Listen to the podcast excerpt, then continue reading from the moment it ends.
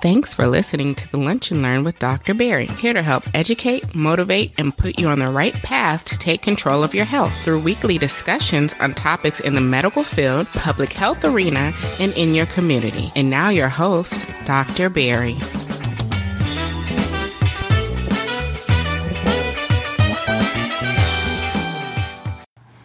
And again, welcome to another edition of the Lunch and Learn with Dr. Barry, bringing you episode 58 of our Lunch and Learn series. Today we are talking about why your doctor is so frustrated, and I got lots of reasons. Again, I'm not saying I'm frustrated, but I'm talking in general why your doctor may be frustrated, and just judging off the past couple weeks. Um, it's pretty evident that there's a lot of physicians who really aren't happy with where they're at, what they're doing from a job and career standpoint. And I want to kind of let the audience know, especially my lunch and learn community, that it is something that physicians are facing on a day to day basis. I want to kind of give you an inside look on why. But first of all, I want to stop and say thank you to all my well wishers who's been looking out for me in the past week or so. If you, depending on when you're listening to this, um, you realize that I did not do an episode last week. Why? Because my kids got me so sick. I mean, sick. They got the whole house sick. It usually happens this way. One of them gets sick, and then the whole house ends up getting sick. But I ended up uh, having to one call off work because it was so bad. Um, I lost my voice again. Like I'm just now getting it back. I didn't do any videos. I didn't do anything because I couldn't even talk on the videos because my voice was so bad. So thank you for all my well wishers for who are looking out uh, for their episode 58 of last week. I wish it had came out, but we're here this week. We're back in full effect, back on our regularly scheduled program. And like always, if you want today's show notes, head over to drpierresblog.com forward slash LLP 058 or lunchlearnpod.com. You'll get the show notes both ways. You'll get all of the episode clips uh, for both ways. If You haven't had a chance, go ahead check out episode 57 as well, uh, where we talk about why the media seems to want to put everyone on life support whenever they get sick and end up in a hospital, right? So, like always, head over to my show notes, drpierresblog.com forward slash LLP058 or lunchlearnpod.com and get ready for another great episode and find out today why your doctor is so frustrated right now.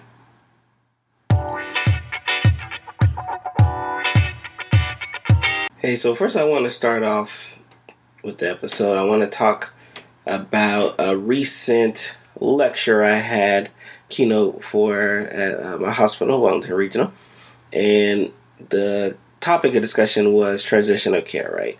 Which essentially means how do I get uh, the patient from the hospital bed back to the doctor's office, right? And it was pretty eye opening for lots of different reasons.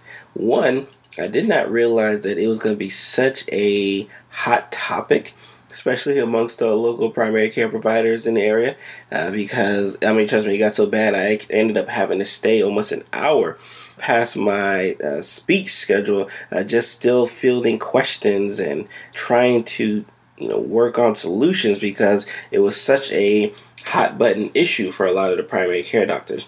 And in that, I noticed that there was a lot of pent up frustration, not necessarily with uh, the hospital or my lecture or the lecture topic, but just something that had been building up within uh, the outpatient providers for a while. That here I was, I, I kind of served as a sounding board to kind of get it off their chest, right? And, you know, things such as, you know, not being listened to, right? That, it was something that heard quite frequently, where you had your outpatient provider saying, Hey, I've been telling the hospital you should do this, I've been telling the hospital you should do that, and no one's listening to me, right? And growing up, if you've ever been in a situation where you're trying to plead your case, you're trying to tell your story, but no one seems to be listening, you can see how frustrated it was, frustrating that is back then, right? So imagine, you know, being a physician out in the community, trying to take care of your patient and here this hospital, this facility, this place that's supposed to be taking care of your patient isn't doing a good job taking your patient and they're not listening to some of the solutions you have on trying to take care of your patients, right? So that was one thing that was pretty evident right off the bat. Uh, another thing uh, that I've found uh, pretty common amongst the outpatient provider, especially when talking about this discussion on how to get their patients back to their office, right? Is that it didn't seem like they were being brought in uh, the discussion of trying to find a solution, right? So, again, they were frustrated because no one was listening to them, and then they were frustrated because it felt like people who were trying to make solutions weren't even including them in the decision making, right? Which I can tell you for a physician is probably some of the hardest things we have to deal with. One, someone not listening to us, and two, someone not following our direction, right? We absolutely hate that.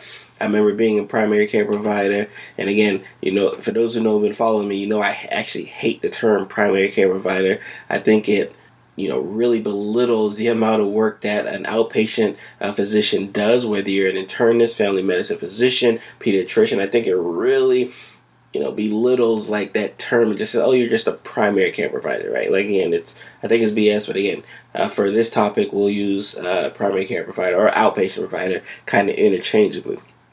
So you got these uh, physicians who've been out in the community for years. Some people who have been practicing longer than I've been alive. Again, I'm 34. I'm 35 years old some people have been practicing longer than I've been alive, and here they are still not being listened to and still not being able to put any input uh, when it comes to solutions, right? So that was one thing I noticed from my topic of discussion that was evident pretty quickly, right? Another thing that I saw, especially with the outpatient providers and within the hospital, is that they seem to be getting a lot of the blame right? So it seemed to be that a lot of the blame was being shifted onto them. But again, uh, when just going through my discussion, uh, it was pretty evident that there was plenty of blame to kind of be spread around. And I had one one physician, you know, who who was so frustrated. He said, "You know what? I'm just gonna not send my patients over here, right?" Like he was that frustrated, right? And it was one of those kind of uh, pleas for help, like saying, "Hey, like what do I have to do uh, to get some help around here, right? And he said, I'm just to stop sending my patients right here, right? Of course, he was not to do that. It was, again, it was a little bit more of a frustration, but I could feel his pain, especially because I'm right now, I'm in the, I'm in the driver's seat, right? But I, have I've seen both worlds, right? And just to give you a quick bio on myself, right? When I got out of residency in 2014, I went into outpatient medicine, but I also did uh, inpatient medicine. I also worked in the nursing homes. I also did home visits. So I've kind of done all of the different facets of medicine uh, that you can kind of think of. So I understand the the plights and the positives, uh, positives and negatives of each different specialty, right? So here I was as this, you know, now I'm an inpatient academic physician who is trying to plead the case of why we all, and when I say we all, I mean the outpatient physicians, the inpatient physicians, the hospitals, the, the nursing homes, why we all need to kind of get together, right, and and you know get our act together, right, for the greater good of the patient, right, because at the end of the day, it's all about the patient, right. But here it was, these outpatient providers feeling like they were getting all of the blame for the problems. They were no one was listening to them for solutions, and no one was even including them uh, when it came to decision making. Right, so that's kind of where we started off. Realized where I started off seeing like, okay, I got a lot of upset doctors uh, in the area, right? And as a patient, right, you may not really understand why your doctor acts a certain way. You may not understand why every time you go to your doctor's office, he's always talking about the insurance company, or he's always talking about billing, or he's always talking about how he has to see too many patients.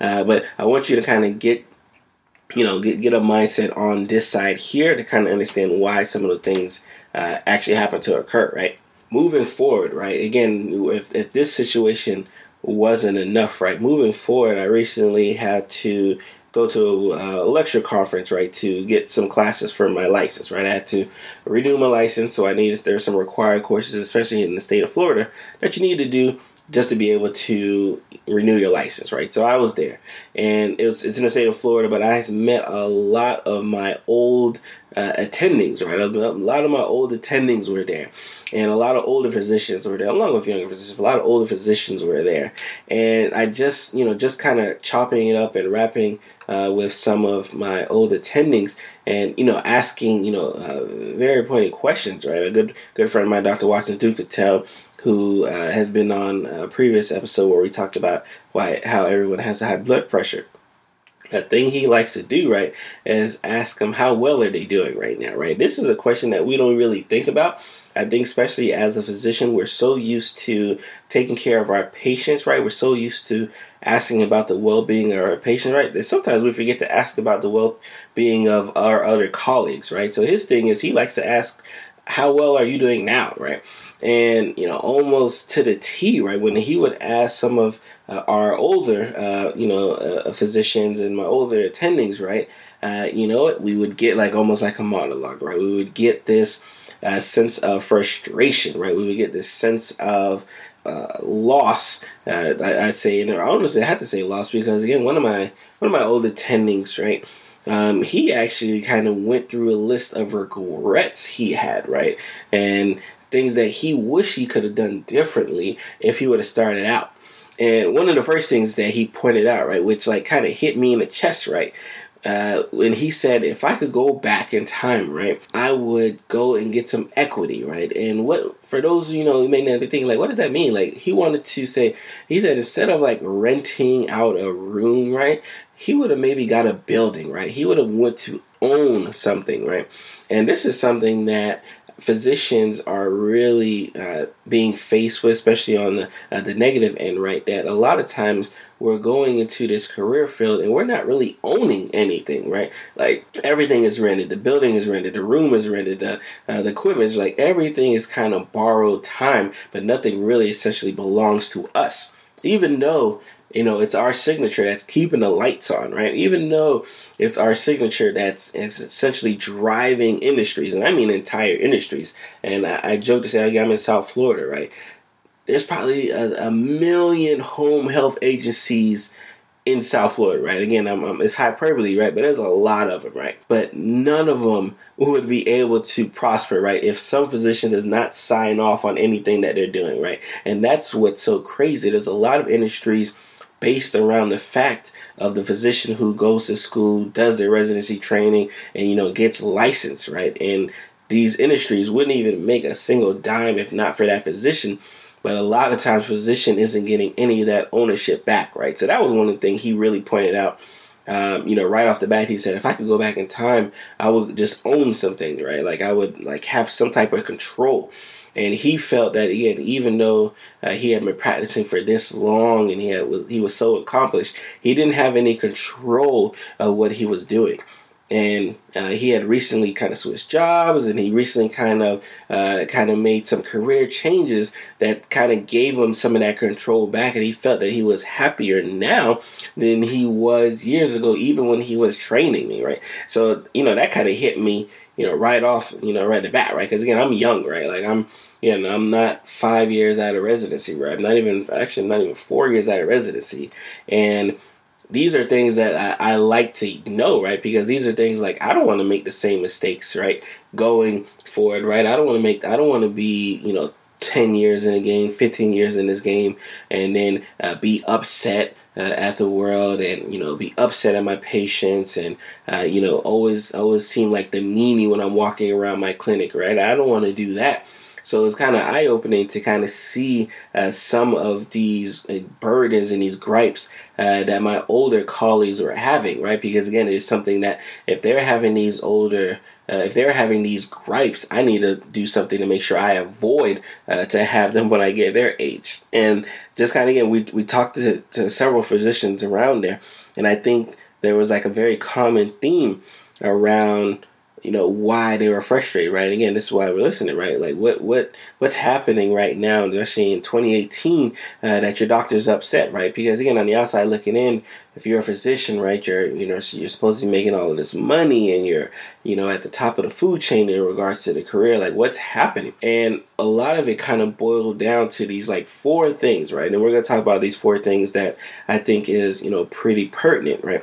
The first one, right, is money, right? Like you, and again, money is a difficult discussion to have, especially when you're talking about you know physician salary versus you know someone else's salary someone not in like that career field because in the the career field of medicine right a physician who makes like 150,000 a year, right? Uh, that seems like a lot of money. Uh, but in their eyes, they're like, you know, that's not a lot of money. Again, I, I jokingly, like I say jokingly, I had friends when I was in medical school who told me they would not turn their head to stop the alarm for less than 150 a year, right? Like it was just something that when you're in this world, right, money has a totally different uh, connotation to it, right? But when, when again, I kind of alluded to earlier, right? When you're a physician, when you go to when you were pre-med and then you were in medical school then you went to residency when you realize the amount of money that gets generated because all of that blood sweat and tears that you kind of went through only to realize that in the grand scheme of things especially uh, you know when we talk about the piece of the pie when it comes to who makes money in medicine, right? To understand that you know you're at like the bottom bottom of it, right? Like it's sad and it's and it's again it's kind of it's almost heartbreaking, right? Because again, uh, a lot of especially a lot of my colleagues go into medicine, right, and that's all they do, right? You know, that's this nothing but medicine, right? Like the only way they generate any type of income is through medicine, right? And for those who know and those who follow me know that that's one thing that I've always been a champion of not doing, right? Like I've always been a champion of making sure that yes, medicine can provide a good income, but you better be doing something else, especially if you're a physician, right? You better be doing something else to generate more income. Uh, because again, one day, again, last week I was sick, right? Again, I was a temporary thing, right? But last week I was sick and I couldn't practice any medicine. So imagine if the only way I was able to generate income was actually going to the clinic. I would have to go to the clinic sick. And again, that was, and that's kind of like the scenario I want you to kind of think about when you you have these you know these people who really go into a profession where if they're not doing that thing they're not making any money in this day and age right we have a lot of physicians right who are practicing and, and i hate to say it right uh, maybe practicing a little bit longer than they really should have especially when it comes to age when it comes to medical knowledge when it comes to trying to adapt uh, with the newer times uh, but the reason why they have to do it is because financially they just can't stop and quit, right? Financially, uh, they weren't preparing themselves, right? Financially, something happened, and you know what? They had a setback, and now they still got to keep working, right? And I can tell you right now, I do not expect to see myself be like this, you know, 50, 60, 70 year old physician, right, who's in the clinic still having to do that, right? Like I'm telling you, I'm uh, I will be taking a step back by the time I get to that age, right? Because I just can't see myself, uh, not because I don't want to do it, right? Uh, but I feel like I'd be much better used somewhere else and letting that younger generation kind of take in and, you know, do the day to day work, right? So that's one thing, right? The money, right? Another reason why your doctor is frustrated is regulation, right? And unless for some reason you're just not paying attention uh, to the news or any health related news at all, right? Uh, physician in their work is becoming so regulated. And uh, a lot of the power and control is just out of their hands, right? You have these uh, politicians who have no career in medicine, right? No uh, background in health, right? No background in taking care of patients, right?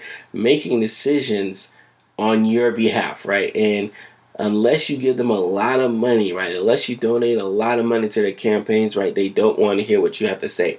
So you have these, uh, you have these uh, politicians, right? Who sole job is really to take care of the biggest lobbying firms, right, making decisions on how you should take care of someone in your office. And it's uh, becoming tougher and tougher. And physicians, again, imagine again you going to school for 12 plus years only to have someone who you know does not have your background in medicine and your background in medical knowledge tell you what and how to do it right i can tell you right now in the hospital setting right it's something that i deal with all the time now right even all the time now where I have people who are administrators, people who are uh, hospital staff, people who are even nursing staff. Right? I have all these people who go by you know what a guideline says and then they want you to practice that way right like they have totally taken out the patient in in the equation right now for example like you know again we won't delve too far into this right but for patients who come into the hospital, right? If and they come in for stroke like symptoms. For patients who come in with a stroke like symptoms, you know, Medicare recommends that, you know what, you should order a cholesterol panel, you should put them on cholesterol medication. And I have, you know, again, administrators, people who work in the office, right, who will track me down if I don't order that cholesterol panel. Even though this patient just had a stroke and they can't move the left side of their body, to them the most important thing is make sure I order that cholesterol level, right? Because they get deemed from it, right? They get penalized from it, right? And and that's kind of what's happening, right? We've kind of taken uh, the the patient out of the equation. Again, is that cholesterol panel important to know? Maybe uh, most likely I'm going to put them on those types of medication anyway, right? But like for, again, for from a guideline, from a rule standpoint, it says I got to order that cholesterol panel first, right? So these are just some of the you know annoying things from a regulatory standpoint that physicians are facing. And again, if we're facing it in the the inpatient realm, you best believe they're facing it in the outpatient realm where certain tests cannot even be ordered unless certain diagnosis attached to it, right? Like you have, you know, computer generated insurance models essentially dictating whether a test gets approved or not, right? And you have physicians having to then waste their time and call, you know, a physician on the other end and plead their case essentially saying, This is why I need you to approve this test, right? And it happens all the time, right? And again, so you know the regulation uh, is really driving a wedge between your physician and your physician's happiness. Uh, number three, right? Lack of respect, right? Again, I kind of alluded to earlier, right? There's a lack of respect that continues to go on amongst your uh, physicians, amongst the medical community uh, to the outside world, right? There's a, a, a lack of respect for that physician who's done all of their training, done all the years of work only to have someone who has a website, right? Or someone who's able to Google and tell them, no, you know what? Yes, even though I know you went to school for this, you did this extra training for this, I'm going to listen to this website that I Googled, right? Again, that's some of the tough things that, you know, that physicians are running to more and more, especially by outpatient doctors are running to more and more on an outpatient basis. Again, I used to have patients you know we would we would call them you know our googling patients right? Because whenever they came to my office right they always had this printout paper to give me because they wanted me to read and see like hey dr pierre this is what i'm on right now. Uh, what do you think about this? Right? So again it, it happens a lot. And uh, patients again the patient choice is there right? Again i'm not knocking patient choice right? But when it comes in the setting of disrespecting and you know belittling your physician's work over the years right? Again that's when the problems arise. And last but not least is the lack of control. Your physician your outpatient physician, your inpatient physician, your physician who works and goes to nursing homes, your physician who goes to rehab centers, your physician who maybe see patients in a home, right? There's this lack of control that just uh, something that they've lost, right? Again, I alluded to my old attending who said if he could go back in time, he would own things, right? Uh, he would, instead of renting, right? Because that was something that uh, he didn't realize was so important and the lack of control, right? Of being able to control your own destiny, right? Being able to control your own salary, being able to control your own time uh, when you want to work, when you don't want to work, right? A lot of physicians are giving that up or are losing that control, losing that battle, and it's frustrating the hell out of them when when I say it's frustrating the hell out of them, right? Again, I'm not saying that they're making poor medical choices, right? What I'm saying is that now they're essentially kind of, you know, putting it back on the the patient, right? So again, you may not realize it, right? And again, I want you, especially my lunch and learn community, you know, next time you go to your doctor, right? You know, you'll to see if your doctor, uh, how happy your doctor is, right? And see if your doctor is one of those ones who always is complaining about, you know, the company they're working for, or always complaining about having to see so many patients, right? Or always complaining uh, about you know the the amount of paperwork they have to do right? See if your physician's one of those physicians right? And again you're and that may mean that your physician is one of those frustrated doctors that i'm kind of referring to right? Because honestly there's a lot of them right? There's a lot of them you know the numbers are just going to keep on increasing uh, because again physicians are making less money, physicians are having less control, there's more regulation, there's less respect out there. So, you know, that number is only going to continue to build and I'm I feel fortunate, right? I feel fortunate that I'm young and I'm naive, right? And because I'm young and naive, right? Like I I know I feel like you know what that's not gonna be me, right? I'm hoping, right? I'm saying you know that's not gonna be me, right? And I don't honestly I don't think it is anyway because a lot of these issues that they have a problem with, I have a problem with them now, and I'm I'm doing stuff about them now, right? Instead of waiting, you know, 20, 30 years where it's too late to do stuff about it, right? And that that's why I really uh, admire my physician colleagues, my health professional colleagues in general, but especially my physician colleagues who are looking to do more and who are looking to expand their brand and looking to uh, try something different, right? And again, I do the podcast, I do the blogging, I do the videos, right? And I do that because I don't want you to only think uh, that the only way I exist in this world of medicine, right, is when you come to see me in the office, right? Or now in the setting where you come see me in the hospital, right? I want you to understand that my goal is to educate, to empower, uh, to keep uh, health on your priority list, right? Because again, I know for a lot of people it isn't for lots of different reasons, right? And if anything that I can do to make health move up in that top five, top three, I'm gonna do it. So again, that's you know, again, that's where we're at now. Again, for all of my Lunch and Learn community listeners understand that Dr. Pierre is not frustrated. Dr. Pierre is very happy where he's at right now. Uh, but understand that, again, there's a lot more uh, physicians out there who aren't as happy, who aren't as in control as I am. And those may be the ones who you say, you know what, always seem to be, have like a chip on the shoulder, always seem to be upset at the world. And hopefully, after listening to this episode, you kind of understand uh, the reason why. And last but not least, remember the goal of our community is to empower you to help you take care of yourself, take control of your health, so you can live longer and a more peaceful life. I'm going to see you guys next week.